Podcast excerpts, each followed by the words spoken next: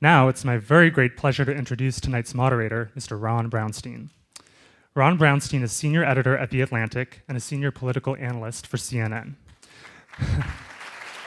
A two-time finalist for the Pulitzer Prize for his coverage of presidential campaigns, he was previously national affairs columnist and national political correspondent for the Los Angeles Times. He also serves as Atlantic Media's editorial director for strategic partnerships.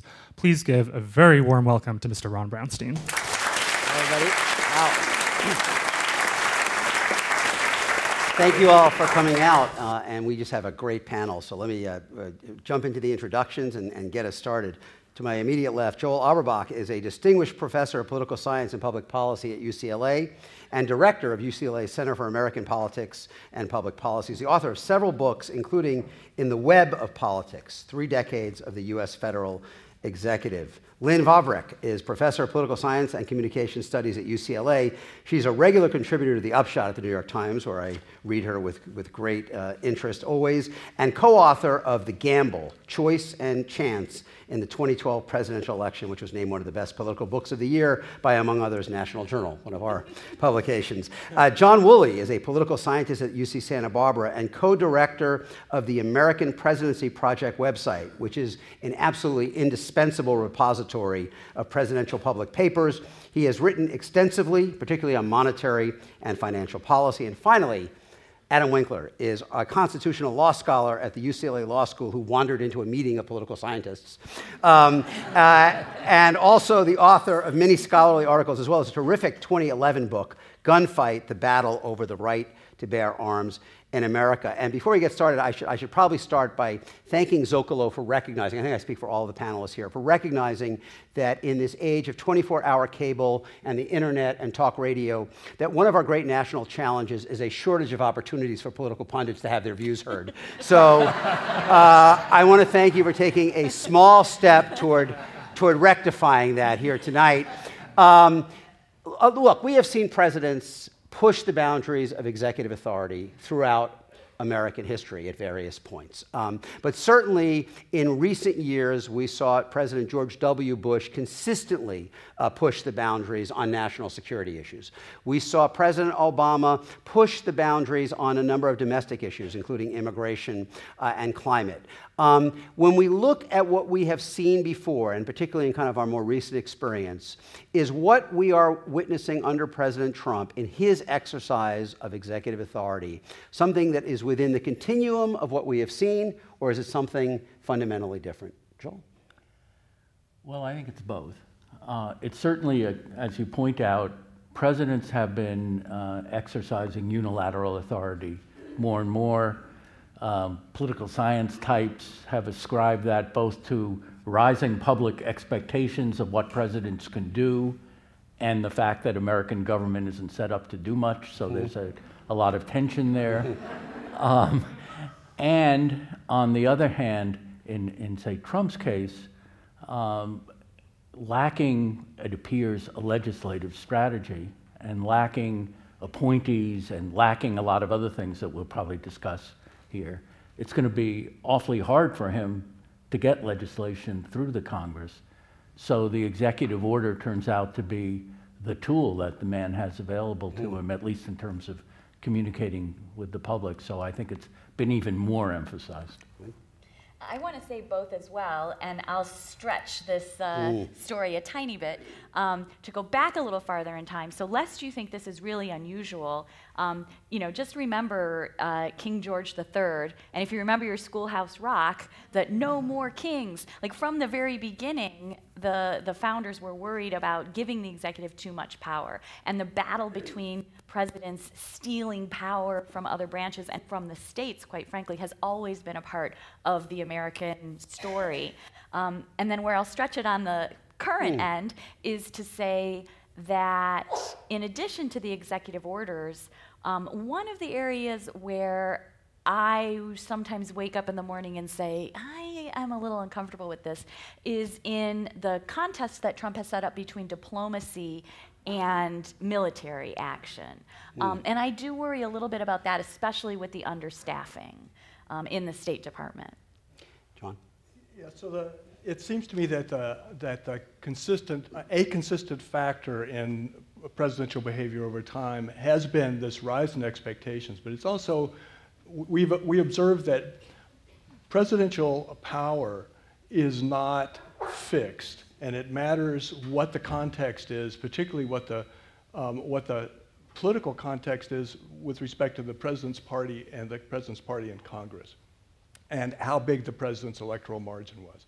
So presidents can get away with different things depending upon different kinds of contexts. And it's also useful, as I think you almost did, to differentiate between the international commander-in-chief military side of the authority and the domestic side. And one of the sort of truisms is presidents get away with what Congress lets them get away with.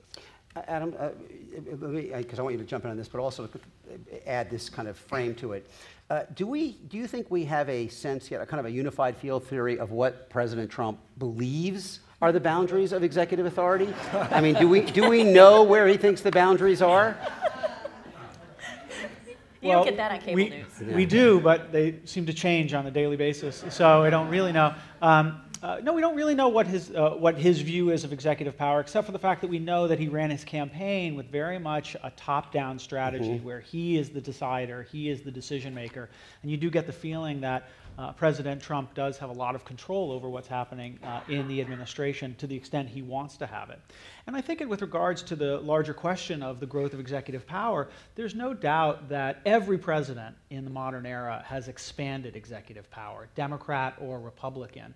And Trump will likely do the same. What I think is different about Trump is that he's so aggressive and overt in his assertions of executive power without regard to sort of the norms of governance that we're going to see, I think, ironically, Trump will be one of those presidents that leads to new limits on executive power, because I think we're going to see, and we've already seen, the courts step up and start to develop new doctrines to limit executive power because they don't like what they see happening on Pennsylvania Avenue. Can I stay there and follow up? Because I think, there has been, as we said, a kind of a secular trend toward presidents trying to expand their authority in lots of different ways. But I think one of the reason every seat in this room is taken is because there are a lot of people worried that Trump is qualitatively different, President Trump, and that it's not only a question of like trying to encroach power from Congress, it is a question of whether he ultimately will accept or undermine basic democratic norms. Criticizing judges by name, the lack of transparency, questions of conflict of interest. Is there something different about the way he envisions the role of the executive in a check and balance system than other presidents? Is there something qualitatively different here or not? I think there is, and one of the things that's different is that presidents have aggrandized their power over the last 70, 80 years, but it's largely come at the expense of Congress. So if there's three branches of government, the executive branch is getting stronger, Congress is getting weaker vis-a-vis the president. But we should remember that the courts over the last 100 years have also gotten remarkably more strong than they ever were previous in American history. So we've also seen a great growth in judicial power. Now what's happened since FDR is that most presidents who wanted to expand their powers just took on Congress and didn't really take on the courts. Obama might diss them in the Supreme Court in a State of the Union address, but they're not really taking on the courts. It does seem like Trump is willing to take on the courts, at least verbally and in tweets. It might not be that effective, as evidenced by his tweet when he lost one of the early travel ban cases, and he said, well, see you in court. Yeah, yeah, right. Joe, I think it's important to remember also there's a big partisan aspect to this. Yeah. I happen to be study right-wingers, okay? So during the Bush administration, the Democrats all were against Bush, among other things, because he was this tyrant with his executive orders. Many of you are probably Democrats and you don't follow right-wing media, but we have just lived through the worst tyranny in American history under President Obama, with his use of executive orders, and that's what you hear on right-wing media. So there's this split in the country, and even in the survey data with elites, you see it. When the Republicans are in office, the Democrats hate executive orders and are down on the president. When the Republicans are in office, the Democrats are I want to come back to the partisan breakdown here in a few minutes, but the President Obama did say, I've got a pen and I've got a phone. That's what he said after 2014. So to what extent did he kind of pave the way for a President Trump to say, look, I was elected and this is how I'm going to implement my agenda? I think that President Obama is playing a large role here, but not in that way. I think that it's important for everybody over and over again to remember all the things that everyone said in this first pass, which was presidents do this from both parties for a long, long time. But where I think President Obama is relevant is a little bit in the things that Joel was just talking about.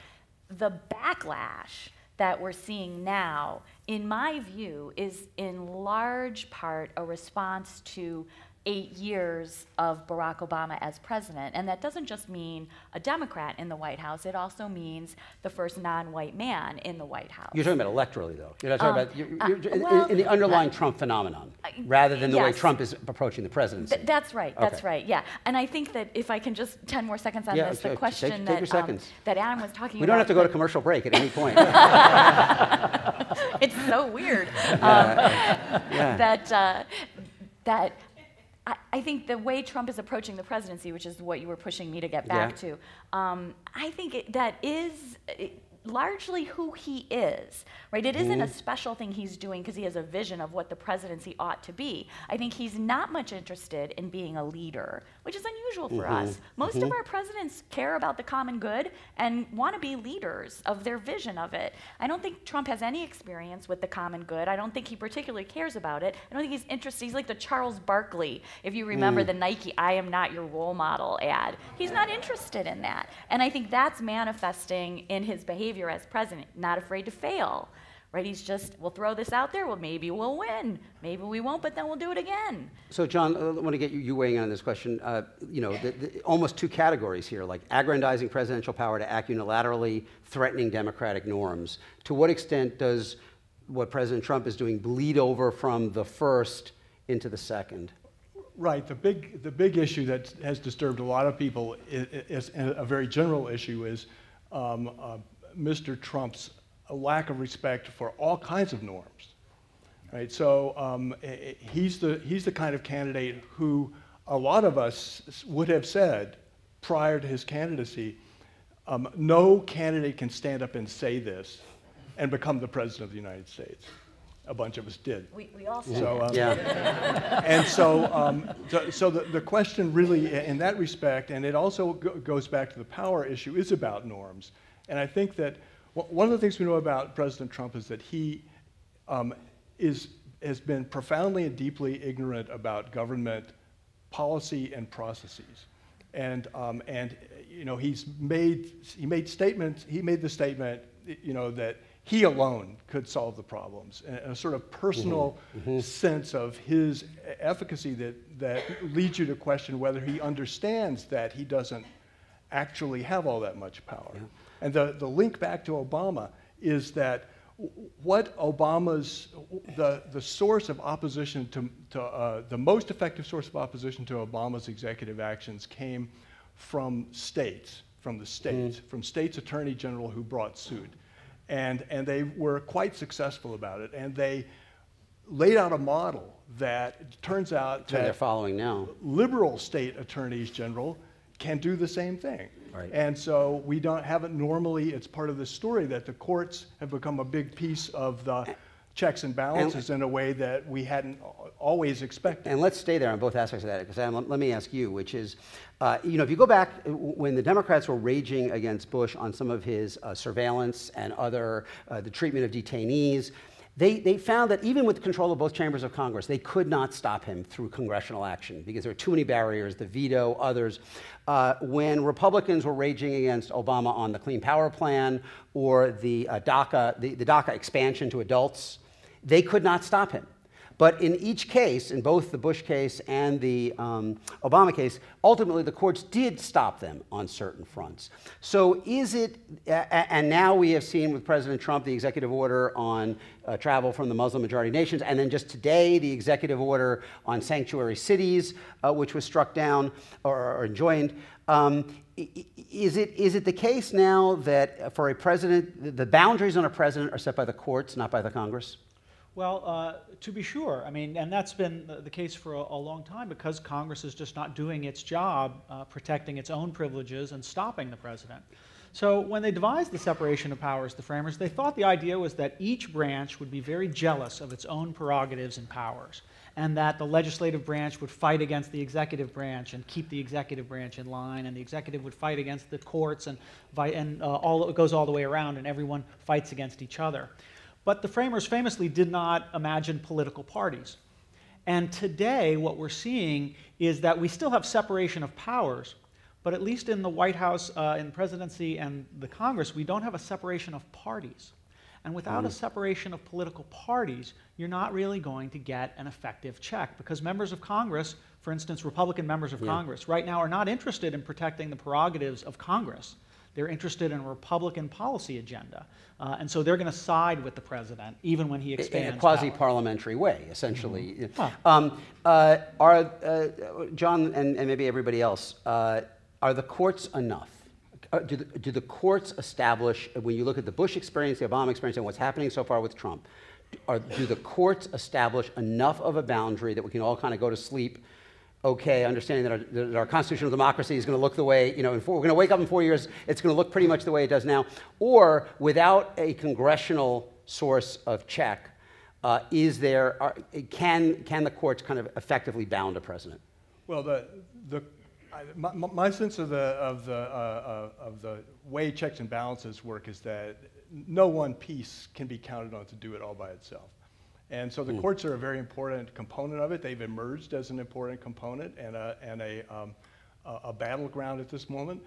The media, you can think about the checks and balances design as a design to force information and disagreement and statements into the open. It's about information, the provision of information.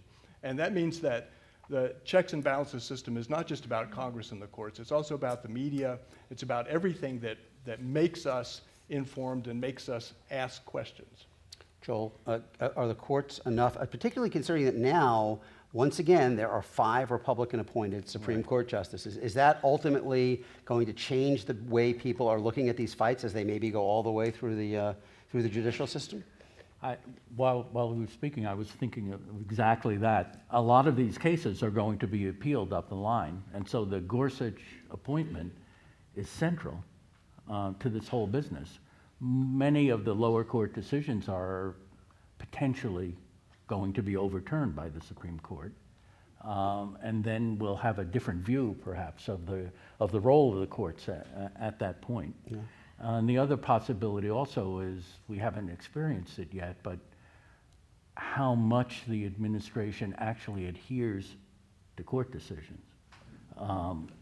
Well, as Adam knows, there's a portrait of Andrew Jackson in the Oval Office, and Andrew Jackson famously said, "John Marshall has made his decision, now let him enforce it." Yeah. Could you see Donald Trump, this is in 1832 or 31, something like that, Could you see President Trump functionally, if not overtly, ignoring a court decision?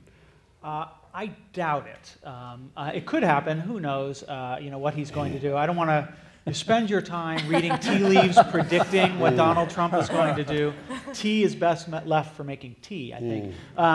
But I do think that with regards to the courts, actually the story is pretty complicated. I mean, just because Trump has nominated Neil Gorsuch and got him confirmed to the Supreme Court does not mean that Gorsuch is going to be some kind of lapdog for presidential power or for Donald Trump. And in fact, you can be pretty sure he's not. In fact, Gorsuch, what many liberals are afraid of with Gorsuch is he's articulated a very robust view of judicial power that would take a lot of power away from the president. So there's a doctrine, you'll read about it in the coming months with Gorsuch, about the Chevron doctrine. And it's a legalese, but it's basically a doctrine that says that when administrative agencies interpret some statute, the courts are going to defer to those agencies as long as it's a reasonable interpretation. Gorsuch's view is that that's judicial abdication, that the court should step in and say, this is what the statute means, here's how you've defined the ambiguity, executives, president, you must listen to the courts. So I do think that Gorsuch in particular is a justice who will fight against aggressive assertions of executive power, at least in some circumstances. Let's step out of the courtroom and back into the political arena. And Lynn, I want to ask you about something that I've wondered about how it contributes to this trend we've all talked about of presidents trying to act more unilaterally. One of the things that is become more common in our era, so common that we don't even really remark on it, is that unified control of government, like we have now, has become much more rare than it used to be. From 1896 to 1968, for 58 of the 72 years, one party simultaneously controlled the White House, the House, and the Senate. And twice in that period, one party controlled everything for 14 consecutive years. Like the Republicans under McKinley and Roosevelt, and then the Democrats under Roosevelt. There was 10 years in the 20s that the Republicans had everything. Democrats had everything for 8 years in the 60s. Since 1968 until 2016, we had 12 of 48 years of unified control. Obviously, we have it now. But no one's had it for more than 4 consecutive years. And while divided government has become more common, as you know, it's also become harder, and Joel, everybody knows, it's become harder for a president to draw support from the other party in Congress. I mean, we have more party line voting. So if you're going to have a situation in which the usual circumstance in which is Congress and the White House are divided, and the president can't get the other side to work with them as much as was possible in the 40s, 50s, and 60s, isn't it inevitable that they're going to say, it's a dead end in Congress, I've got a phone and I've got a pen, as President Obama said? So I think there is some historical evidence that things like that happen. People tend to think of executive orders as presidents with pens and phones just waking up in the morning and saying, like, this is what I want to do today. And Joel and I had a student at UCLA who wrote a really nice dissertation with this interesting finding that in many cases, these executive orders are kind of problem solvers. That on average in Congress, across both parties, the entirety of Congress would like to have something happen, like, for example, escorting a black student into a university in the South in the 1960s. But because of the partisan divide and because of parties, they cannot pass that in Congress. But the majority of Congress would like it to pass. So what happens is the president says, I can do that. I can make that happen. And that executive order actually moves policy in the country closer to the congressional average where they would like it, even though Congress itself can't function to get that done. Is the congressional average also the average of the public opinion? Well, if you think that the representation in Congress is if that link is good, then yes. So in your view, presidents pushing the boundaries, it's usually been a benign force, I think you're saying, that has consolidated where the country is, but for whatever reason, for all of the structural reasons, Congress can't get there legislatively.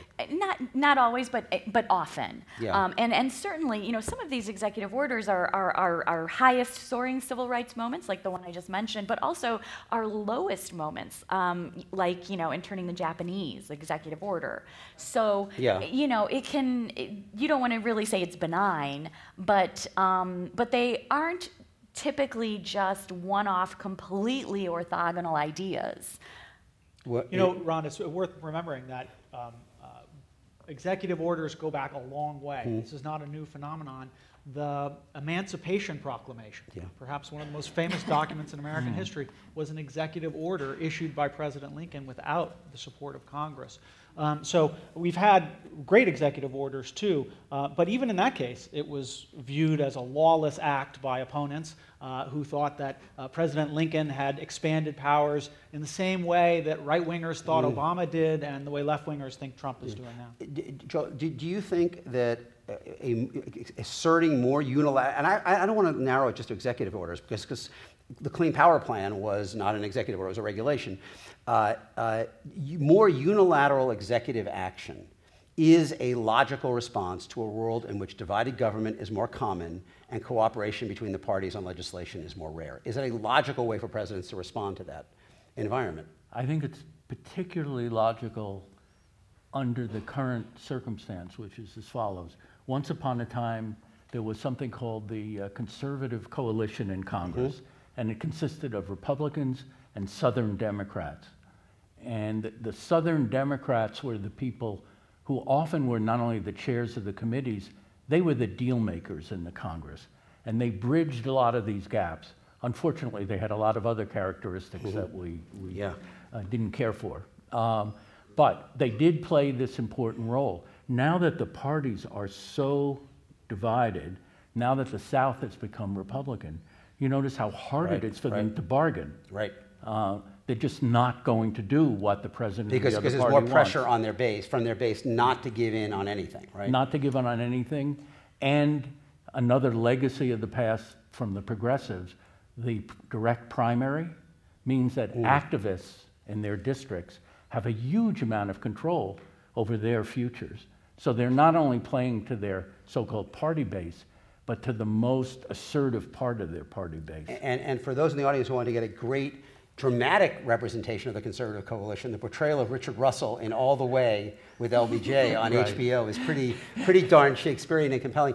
Can I throw a curveball in, John? Ask you, say what you're going to say, but I have a curveball I want to ask you afterward. Go ahead. Okay, so I was going to follow up on your point about executive action not being executive orders, and I think it's a really important development, and that it's been possible because we have, in the period of time from the 1940s until the present, we've grown the executive branch, the administrative state, in tremendous ways. And it's impossible to do that. It's impossible to have those agencies doing things that don't create zones of discretion. Executives, you can't have a detailed policy coming out of Congress that's viable. There's got to be the executive discretion. And so every president starts looking for that. And that was one of Bill Clinton's big initiatives, was to recognize that he could initiate action in the regulatory agencies starting from the White House. And that's what President Trump is trying to do, except the reverse. So I wonder, Adam, from the point of view of the legal profession, law, there's a whiplash here because we are more polarized. So the distance between a Barack Obama and a Donald Trump, Republican and Democratic president on policy, is getting wider consistently. Then we see presidents, as we were saying, acting unilaterally more than relying on legislation. And so therefore you have a President Obama who does net neutrality, who does the Clean Power Plan, who does the DACA, and then immediately it's all undone, or and other executive orders. And you compare that to the difficulty they're having undoing the ACA, which is an actual law, kind of quaint, but a law, and it's harder to do that. So is this kind of a feature of where we are going in our politics, as we are more polarized, and presidents have to, because the polarization both requires them to do more unilaterally, and then means you get wilder swings when you switch parties? Yeah, I think that's right. I mean, increased use of executive action and executive orders is very susceptible to being overturned by the next president, and we've seen that. And as a result, there's a lot of uncertainty in the law that's coming out of the executive branch. That's one of the ideas that's motivating someone like Neil Gorsuch to argue that courts should not defer to executive agencies, because the idea is executive agencies are just sort of responding to the latest politics and not doing what the statutes really say. So, Lynn, this is the curveball I want to introduce. Go ahead. Let me introduce the curveball. Right, okay. Because we've been talking about Trump, and I think there is a sense, going back to Nixon and Schlesinger's The Imperial Presidency, that Republicans are more inclined to expand the authority of the president. I wonder, Democrats have now won the popular vote in 6 of the past 7 presidential elections, which no party has ever done in America since the formation of the modern party system in 1828. So, but they've only won the Electoral College 4 times, and they've only controlled the House, I think, for 6 of the 24 years of that period where they won the popular vote, 6 out of 7. There are real questions about the distribution of their vote and whether this national majority can control all the levers of power. So when you look at that, when you look at a Democratic Party that is today more likely to win the White House than the House, I think, is in the long run, Are we going to see Democrats with a greater incentive and necessity to expand presidential authority even than Republicans? Well, I think I want to stop right there and just ask, I think I'm right about this, but you guys chime in, that a lot of the big expansions of presidential authority have come from the New Deal and, you know, from Democratic but it was rooted, there was a lot of legislation. I mean, they created agencies. Right. I'm talking about the unilateral executive action, not going to Congress. I'm saying that you have a Democratic coalition that has won the popular vote 6 out of 7, but has struggled to win the House even at the best points of that. I think here's one thing: we're so not talking about Congress, and I hate to be the person that says like we're giving them a little bit of short shrift here, but you know, when I think about the Obama administration wanting to fix healthcare in the United States, why didn't he do that by executive order? Okay, because he knows that the next time a Republican comes into the White House, they just undo that, and he doesn't want that. Right. So they do the hard work to try to get that done when they have unified governments. They can pass a law, because laws are a lot harder to undo than these executive orders.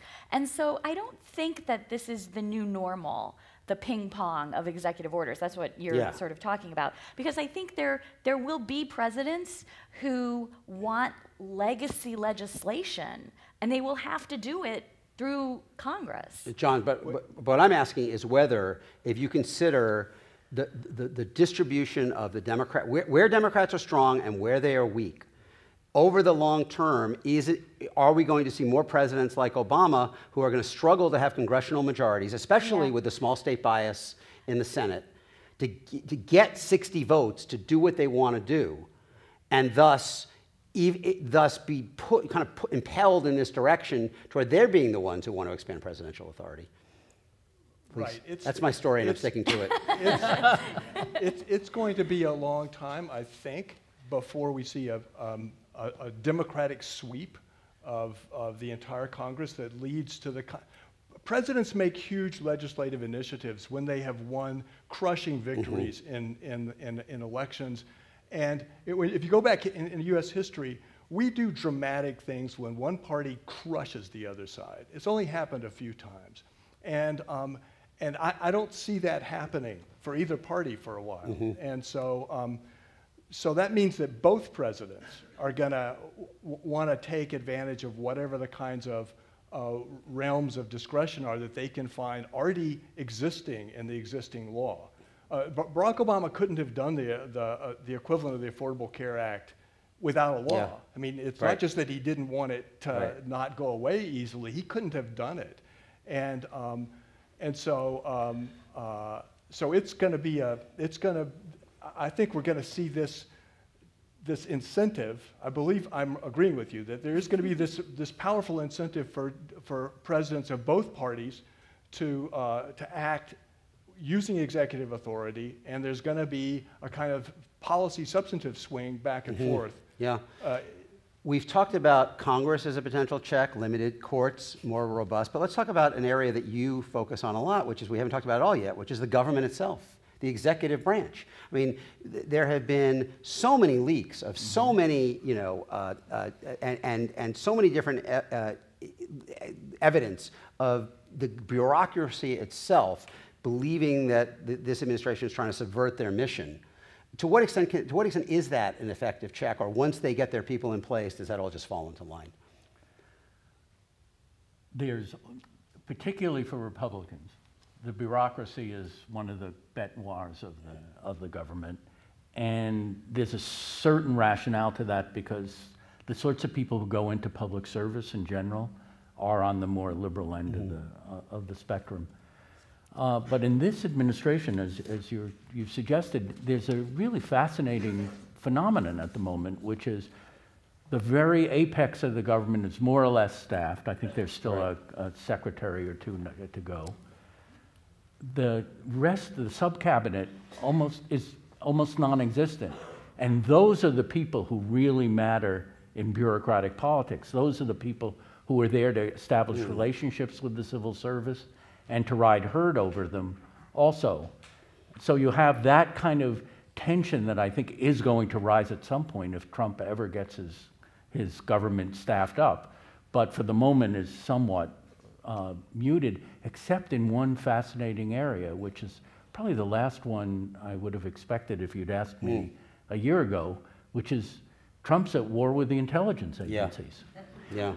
Which is, again, not what you'd expect from a Republican president in particular. But there, you know, you're seeing an example of a bureaucracy with phenomenal resources, huge ability to leak information, and to cover up the leaks. And they've been doing a little bit of that, yeah. And they have really taken it to Trump. So Congress, courts, executive branch. John alluded to a fourth source of check, which is really which is a modern phenomenon that has really grown, which is the states. Right? I mean, I have this image, image in my head of the French after the Germans occupied Paris, fighting from North Africa, and in World War II. That under Obama, the Republicans are kind of pushed out of the executive branch, and then they kind of reconvene in the states to, in a way, systematically suing in a way that we had not seen. I remember talking to Tommy Thompson and John Engler about they were not doing that against Bill Clinton in the 90s. That has become a new phenomenon. And now, as you said, we've seen it with the attorneys general from Democratic states systematically suing on the national initiatives. How important a new front is that in the kind of the struggle between the parties? You know, I think this is a fascinating development in American politics. It's the resurgence of the states. Back in the old days, when Joel Aberbach was a graduate student, which is almost unimaginable to me. That was really long ago. The study of states and local government was in our profession was on this sort of slow decline. It was this boring zone being overtaken by preemption at the national government, and all of a sudden there's a lot of really interesting action that's taking place at the states.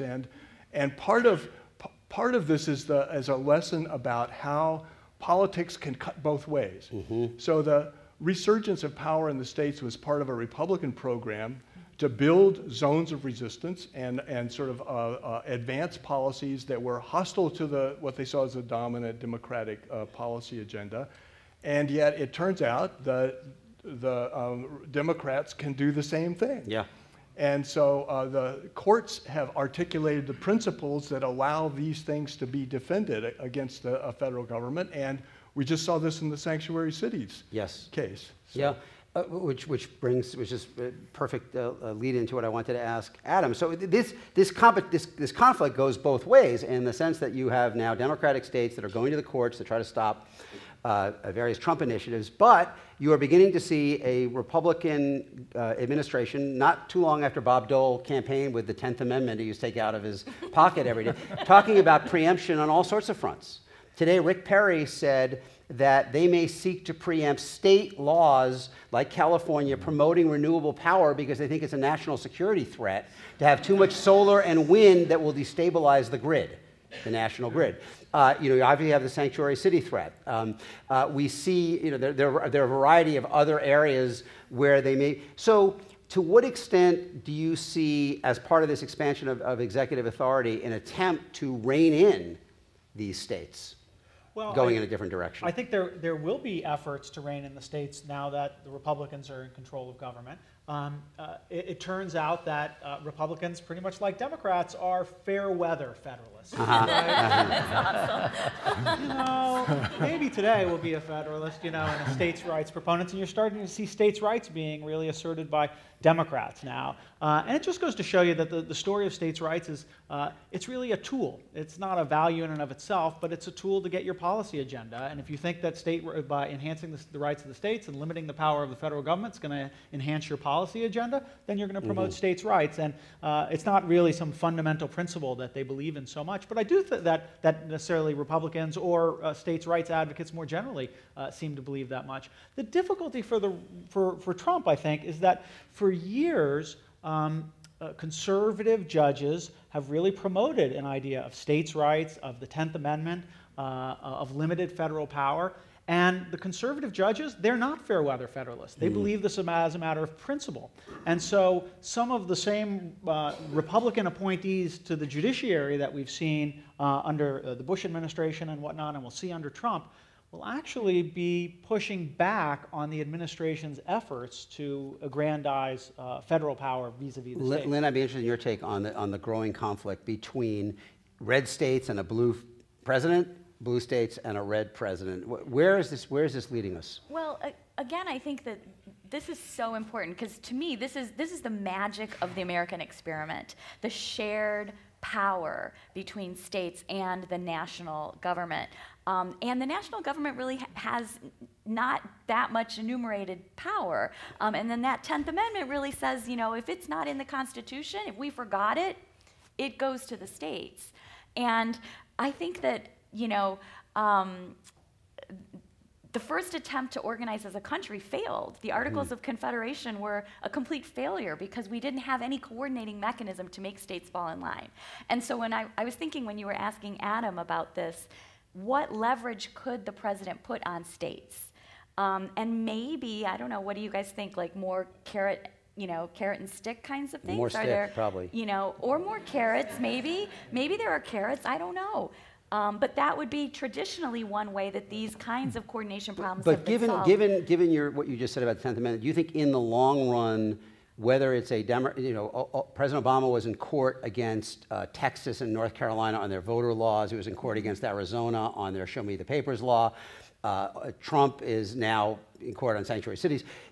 It sounds like you think in the long run that the local authority is going to survive pretty well, rather than the federal government, a president from either side gaining more control. I think so. I think if I had to bet now, and taking account of how Adam said, like, none of us want to be make predictions anymore, but especially about the future. Yes, especially about the future. But I think that this experiment that we've set up with shared federalism and the dual federalism and shared power is a pretty strong design. And I would guess that we can come back here in 12 years and still be talking about this.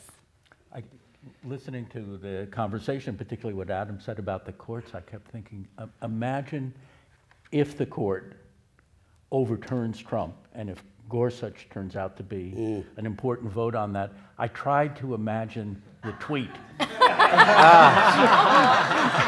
And crazy Neil Gorsuch. Right. Yeah. My candidate is Gorsuch, traitor, bad. Who nominated the school? That's pretty good. Well, we're gonna bring in the audience in a moment. So let me try to kind of get a kind of a summary thought, and then maybe we'll do it again after the questions. But we're talking about a world in which the polarization has been such an intrinsic part of infusing everything we're talking about, with states being enlisted as part of the national argument, whether they are red or blue. Presidents struggling to pass legislation in part because it is becoming almost impossible to get significant support from the other party on anything you do. Judges being seen essentially as an extension of this conflict based on who they, where we have 5-4 decisions now routinely with all of the Republican appointed justices against all of the Democratic appointed justices. In a world where the fissures, the political fissures in American society are so deep and so indelible at the moment, is it simply going to, is the inevitable kind of outcome of this a world in which presidents are pushing the boundaries, and the out party feels, to quote Theodore Roosevelt this time, you know, we stand at Armageddon and we battle. Is politics going to become, in effect, more apocalyptic, for where one side just feels like the country is slipping away as a routine matter? I was going to say, I think so, and sadly enough. And part of this gets back to sort of the reformation of the political parties. Yeah. It's funny, you were talking earlier about how we used to have periods of unified government control in one party hands very frequently throughout American history. And since 1968, I think, was your year, we don't have many. It's become incredibly rare. Well, 1968 is not an odd year, right? What happened right before 1968, Lyndon Johnson, when he signed the Civil Rights Act a few years before that, I think it's an apocryphal quote, but nonetheless captures an idea, which he said, I'm delivering the South to the Republican Party for the next 50 years. Mm-hmm. And I don't know whether the South became Republican, switched from Democrat to Republican because of the Civil Rights Act, But the phenomenon did happen. It became a Republican Party. So for the first time since the Civil War, you have a Republican Party that's conservative, not a Republican Party that has liberals and conservatives. And you have a Democratic Party that's liberal, instead of a Democratic Party that had FDR liberals and Southern Democrats.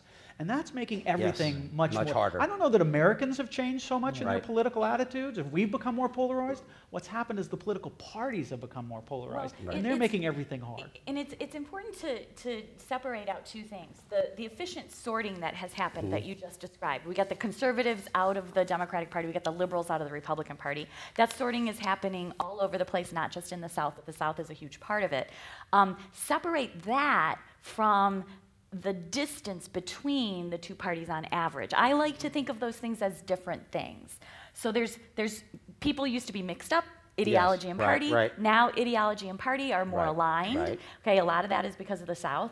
But also have the two parties, actually the average person in the parties moved out to the tails. Now in Congress, certainly that is absolutely true. At the mass level, the evidence is mixed. Good people working on this problem and people are having a hard time coming up with a consensus answer. And so that, to me, gives me a little bit of hope that it isn't always going to be apocalyptic showdowns. And that someday there might be room for a political entrepreneur, a leader who can go out there and coalesce around the idea of bargain and compromise, because we're all tired of I don't think that's impossible as a political strategy. Bill Clinton, George W. Bush, Barack Obama each arrived in Washington saying they were going to heal the divide. The country was more divided when they left. When they arrived, Donald Trump isn't even pretending that he's healing any divides. Is there a way that the politics is less apocalyptic? Well, I think we're in a period that, in some ways, is peculiar in the sense that our population is changing demographically a great deal. And we don't know, for instance, with the Latino vote. The Republicans have thrown that away, and maybe permanently, but we can see in the survey data there's a lot of opportunity there for the Republicans if they would seize on it.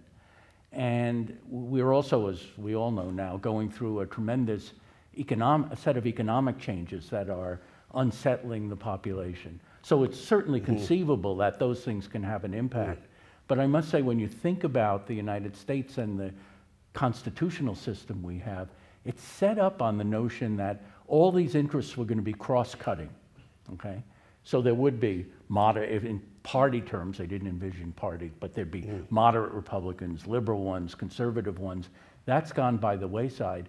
And the system really does not operate well, to put it mildly. Yeah. It operates extraordinarily poorly at the moment, because it doesn't fit our institutions any longer. It's more. So it's a quasi-parliamentary system without parliamentary rules. Exactly. By the way, when you were talking about kind of the faction and Madison, I felt that there was some song from Hamilton that we should break into at that point. John, your final thought, and then we'll bring in the audience.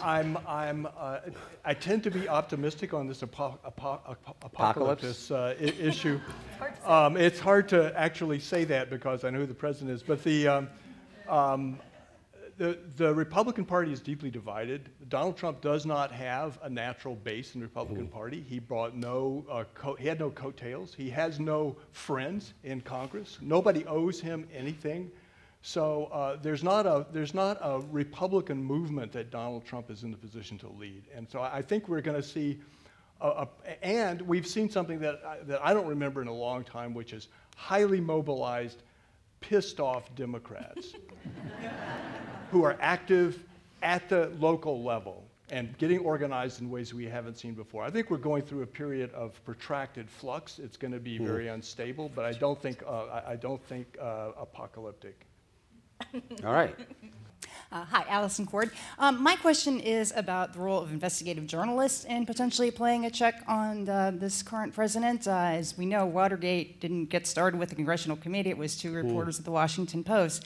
Given the considerable issues with both the House and Senate Intelligence Committee's investigation into Trump's Russia hacking, possible collusion with Russian hacking, some of us are hoping potentially the fourth estate could play that role again. Do you have any optimism that that could be the case? You know, the answer is yes, I mean, to a point. I mean, I think clearly investigative journalism has already had a big impact on the Trump administration, in particular, where it intersects with the his struggles with the intelligence world, because I think there are a lot of people involved in law enforcement and intelligence who have been deeply worried that a full investigation of whatever happened with Russia would not be allowed to proceed, and obviously there have been sources that have been providing information to two great former LA Times reporters, in particular, Greg Miller at the Washington Post, whose revelations led to Michael Flynn's resignation, and Mark Mazzetti at the New York Times, among others. But ultimately, I think, you know, the press is not the opposition party, and as someone was saying before, I believe that, you know, Congress, If leaving aside the question of the courts and stopping executive action, Congress is the one who can provide full, thorough oversight, and the press can and will and is, but they don't have subpoena power. The New York Times does not have subpoena power. Next question in front. Hi, my name is Max Goldberg. One of the things we talked about, or was mentioned, is that we haven't spoken a lot about Congress tonight, and we have a Congress where a small group, particularly in the House of Representatives, can bring all legislation to a stop. So even though we're going into a quasi-parliamentary type of government right now, how do you see any changes coming about as a result of government being able to be brought to a standstill by a very small group of legislators? Joel? Well, one of the standard views about when civil wars conclude is when both parties realize that they cannot win, and that the cost of continuing to fight is overwhelming. And something like that is a possible scenario in this kind of situation, where enough scorched earth politics with each other, and people realize that the trick with the conservatives is that they seem to not mind losing as long as nothing happens. Mm-hmm. Right. Mm-hmm. So that's the trick. That is really true. That's the key. But this is also a case where, so that's sort of maybe an electoral check. Maybe they're going to get primaried. If they think that they're losing too much electorally, maybe they start to worry about their futures. But there are some institutional changes that could happen. You could do away with the Hastert rule. This is the idea that as the party with the majority, you only bring legislation to the floor for a vote in the House that the majority of your party is in favor of, when sometimes, this is what we were saying before, sometimes a majority of the Congress is in favor of something, but it can't get to the floor unless a majority of the major party favors it. So if you do away with that rule, you might be able to break some barriers. But that's exactly the kind of case where I mentioned earlier that a president might come in and say, I know you're not going to do away with the Hastert rule, I get that, but I'm going to do an executive order here and solve this problem for you. So there are some institutional things that can happen as well. One clue that you'll have for that is, I mean, Trump ran constantly saying, I'm a deal maker. I know how to bargain. So far, he's proven to be quite the opposite of an effective deal maker. I think that's a fair statement. But you'll know that something's going on here when Trump actually starts courting the Democrats. You know, and to Lynn's point, that's the intelligent thing to do. Right, and to Lynn's point, I mean, healthcare gave you such a vivid example of that, because by excluding Democrats from the beginning and never making any attempt to bring them in, in essence, he gave, and Ryan, every faction in the House caucus a veto, because they don't have enough votes. And if you had 30 or 40 Democrats, you would not be as worried about the Freedom Caucus or the Tuesday group. And probably if you had the Democrats, you'd have the Tuesday group, it'd be the Freedom Caucus, would be on the outs. But they, as long as they are kind of in this Hastert rule model, they are skating along the ledge. And Tom DeLay could show that he could do that, you know, for many years. Ryan is struggling to make it work with a different generation of members. One constitutional situation that might be new with Trump is that the commander-in-chief, it seems to me, can order military action on a whim, and the courts and Congress are helpless. For example, North Korea. think about where executive power, why it has grown or how it has grown over the 20th century, we've talked a lot about the rise of the administrative state and the great big government bureaucracies that manage the economy and whatnot. But another area where presidential power really has expanded is in war powers, the ability to fight battles. We haven't had a declaration of war, a formal declaration of war, since Korea. Did have an authorization from Congress for the use of force against al-Qaeda and whatnot. So we've had some other smaller declaration likes, but for the most part, presidents just act on their own when it comes to war powers. In 1973, Congress tried to stop this by passing a law called the War Powers Act that requires the president to notify Congress within 48 hours of the use of any military force and requires the president to withdraw any troops after 60 days if there hasn't been an affirmative congressional approval. For about 30 years after that law was passed, there was a lot of debate about all the presidents who were failing to obey it.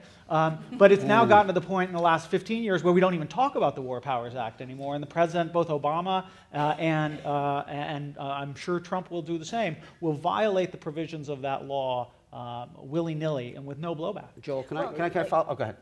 I was just going to say that the reason there's no blowback is because this works for Congress too, right? They're like, oh, you don't want us to make a hard choice about whether to invade. We're good with that. Yeah. That's fine with me. You make the hard choice, Mr. President. So, Joel, it's not. This goes to this one we talked about before. It's not a formal check, but to what extent do you think President Trump is in a situation where, if he, given his limited, very limited public approval numbers, lowest ever of a president at this point, and the kind of situation he's in, to what extent does his national security advisor, his defense secretary, his secretary of state have the ability informally to stop him from doing something by threatening to resign or some other way? I mean, is there a bureaucratic check on his authority because of the unique political situation he's in? I think there is I'm not sure I'd call it a bureaucratic check as much as a political check. Those three individuals, my understanding is, are sometimes called the grown-ups in the administration.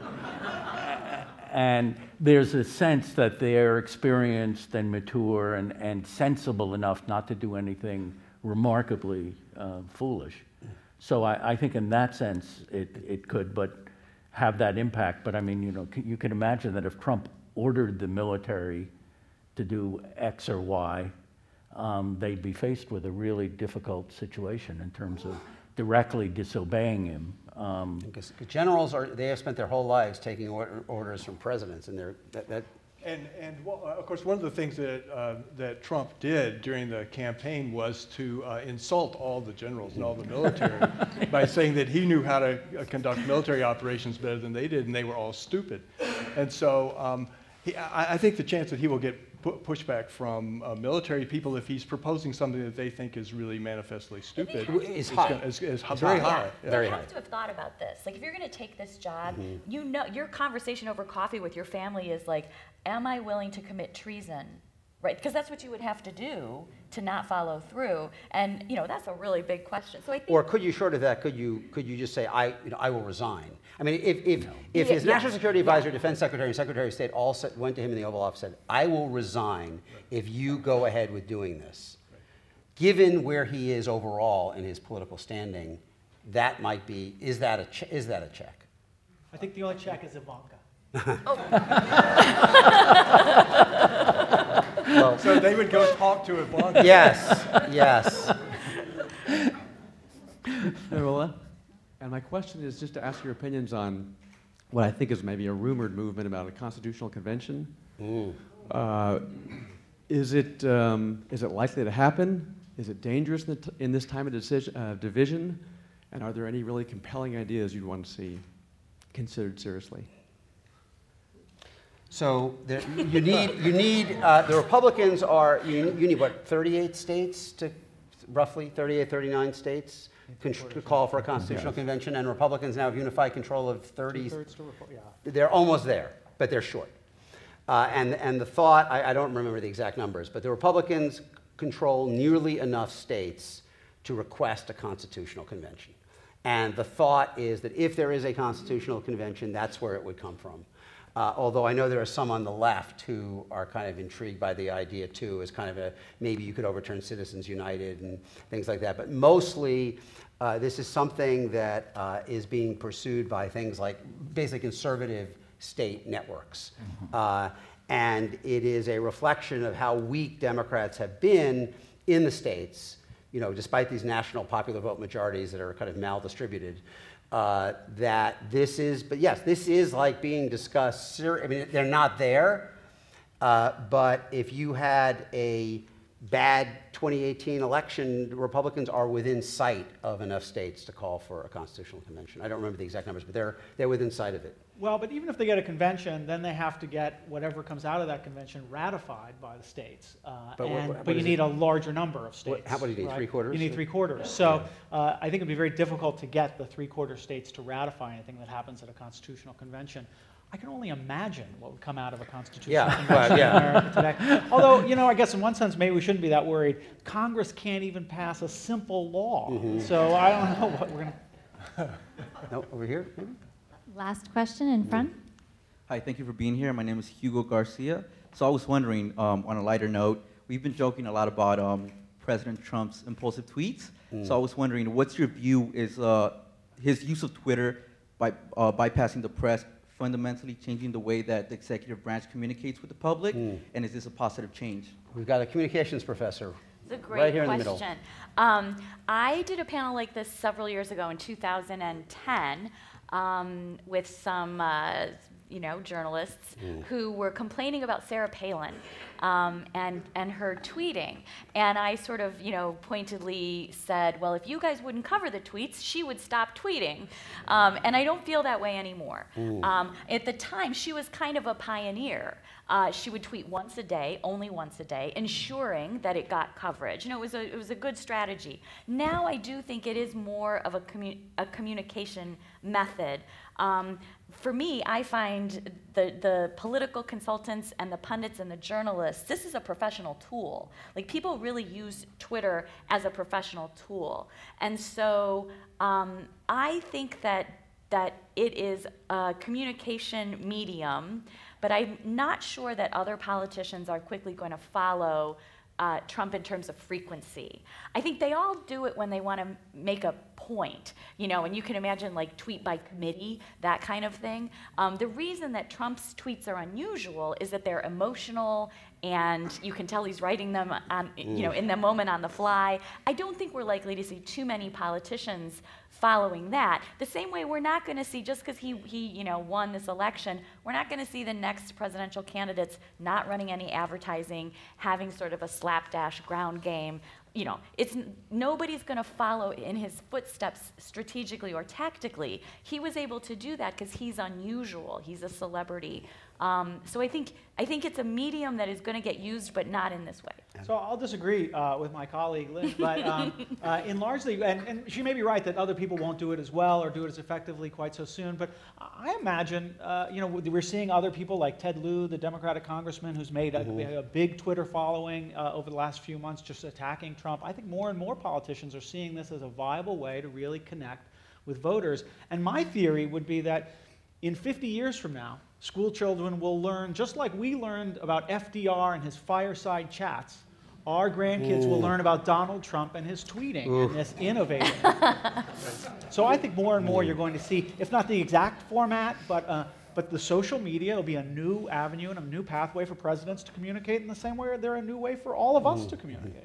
Right, so there's this, the part of the challenge with Donald Trump's tweets is that he's violating norms again, and so we're going to find out whether the norms get reinforced and re-articulated. But one of the remarkable things over the history of the presidency is that presidents have been on the cutting edge of every new communications technology. They have never been laggards. They have always been out there figuring out and demonstrating ways to use them to their advantage, and so politicians are observing this, and they're going to try to figure out how to do it too. One of the things that I do is I run a big archive of presidential documents, and so this is a problem for us. This is a major piece of presidential behavior. which doesn't come in a White House document. And so, it's a challenge. It's a new challenge to how we understand politics operating and recording for history what was happening at the time. I think the thought of people reading Donald Trump's tweets in 50 years is sufficient to send all of us to the bar. And I think that's where we are.